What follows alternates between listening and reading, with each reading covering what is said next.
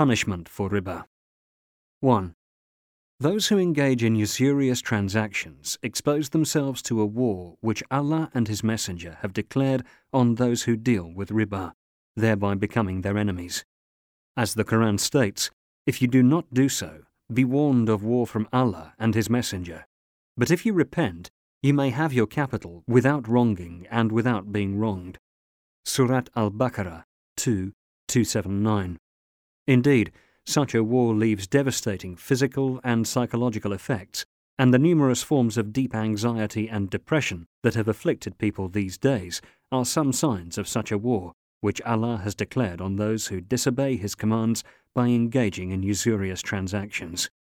The effects of such war in the hereafter will be far worse than one can possibly imagine. 2. Those who engage in usurious transactions in any way are deprived of Allah's mercy. Jabir ibn Abdullah narrated Allah's Messenger cursed the person who accepts usury, interest, the one who gives it, the one who records it, and the two witnesses to it. He said, They are all sinners. Sahih Muslim, 1598. 3.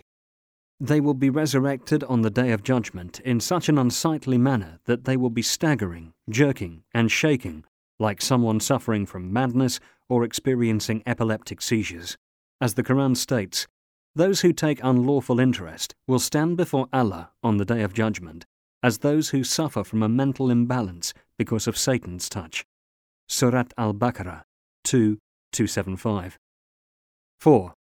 Profits made from usurious transactions, no matter how massive they may look, will be deprived of all blessing, and those who make use of such profits will find neither happiness nor peace of mind.